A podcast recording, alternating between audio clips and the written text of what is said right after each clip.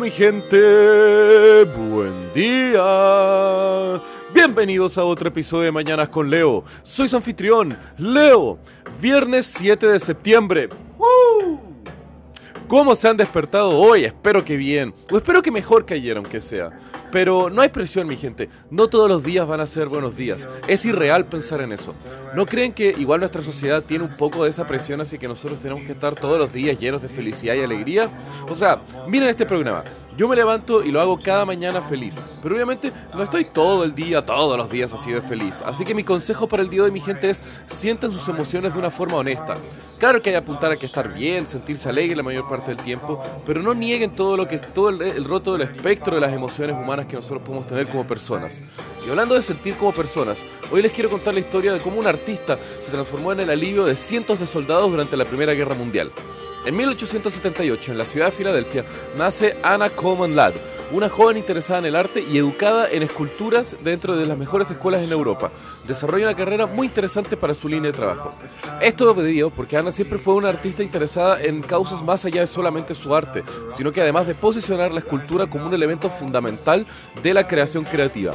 Es por eso que en 1914, después de varios años de haber desarrollado esculturas para exposiciones como la Exposición Panamá Pacífico en San Francisco, la Exposición Mundial que se realizó en esos años, siendo su obra reconocida e instalada de forma permanente en la ciudad de Boston, es esa misma ciudad donde ella forma el gremio de artistas de Boston, dándole una mayor legitimidad y al mismo tiempo una mayor unidad colectiva a las artes en esa misma ciudad. Eso sí, en 1917, Anna Coleman Ladd se va a vivir a Francia, pues su marido había sido transferido para ser el director de la Cruz Roja en la ciudad de Toul, en Francia. Y es ahí cuando la vida de Coleman Ladd cambia para siempre. Esto, pues Europa en esa, como pueden saber, historia básica, se encontraba en el apogeo de la Primera Guerra Mundial. Y uno de los tantos temas que sucedía en la guerra era que la tecnología balística y las tácticas militares habían avanzado de forma explosiva en los años precedentes. Y durante la misma guerra en sí, las armas de fuego automática, la artillería pesada, las armas químicas redefinieron lo que era una guerra para la humanidad. Pero también habían habido grandes avances en el área de la medicina, por lo que la tasa de la supervivencia de los soldados también había incrementado de una forma gigante. Pero, lamentablemente, muchas veces estas eran vidas que seguían con grandes secuelas. Y esto particularmente de una forma muy visible era que en la guerra de trincheras del frente occidental de la guerra. Esto pues principalmente los soldados volvían del conflicto y del frente sin partes de sus caras, narices, ojos o mandíbulas, generando un gran estigma en la sociedad y al mismo tiempo para la salud mental y emocional de los mismos soldados, los cuales ya habían sufriendo tanto durante la misma guerra, ahora estaban hospitalizados, recuperándose y se enfrentaban a las deformaciones de sus cuerpos provocados por dichas heridas. Y es ahí donde Anna Coleman Ladd decide enfocar toda su experiencia y años de trabajo en esculturas para reconstruir caras humanas. De forma más específica, Coleman Ladd arma un estudio en Francia donde ella desarrolla máscaras de reconstrucción de caras de distintos soldados heridos. Y mi gente, estas máscaras son una obra de arte. Máscaras eran principalmente hechas de cobre y algunas llegaban a pesar hasta 700 gramos, el cual colgaba muchas veces de hilos o correas sujetadas como si que fueran anteojos. Ana comenzaba su proceso a través de un molde de yeso a la cara del soldado y basándose en fotos del soldado antes de la guerra, armaba un nuevo molde de cómo sería la cara reconstruida.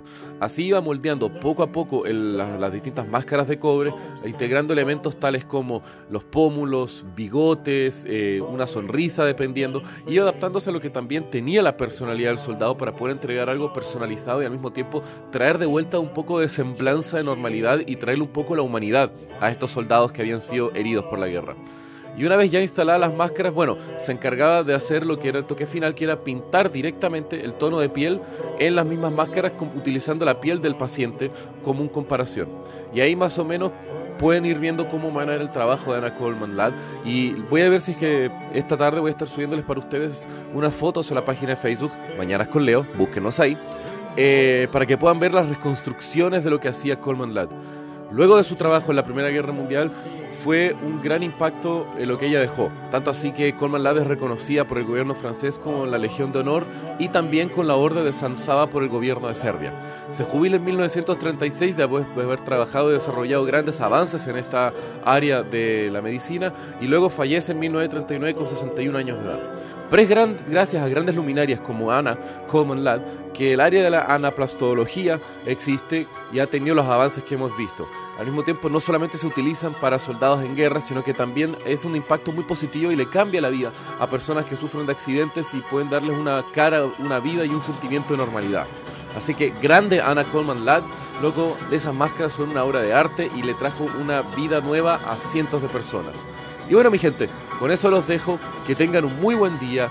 Los quiero. Besos.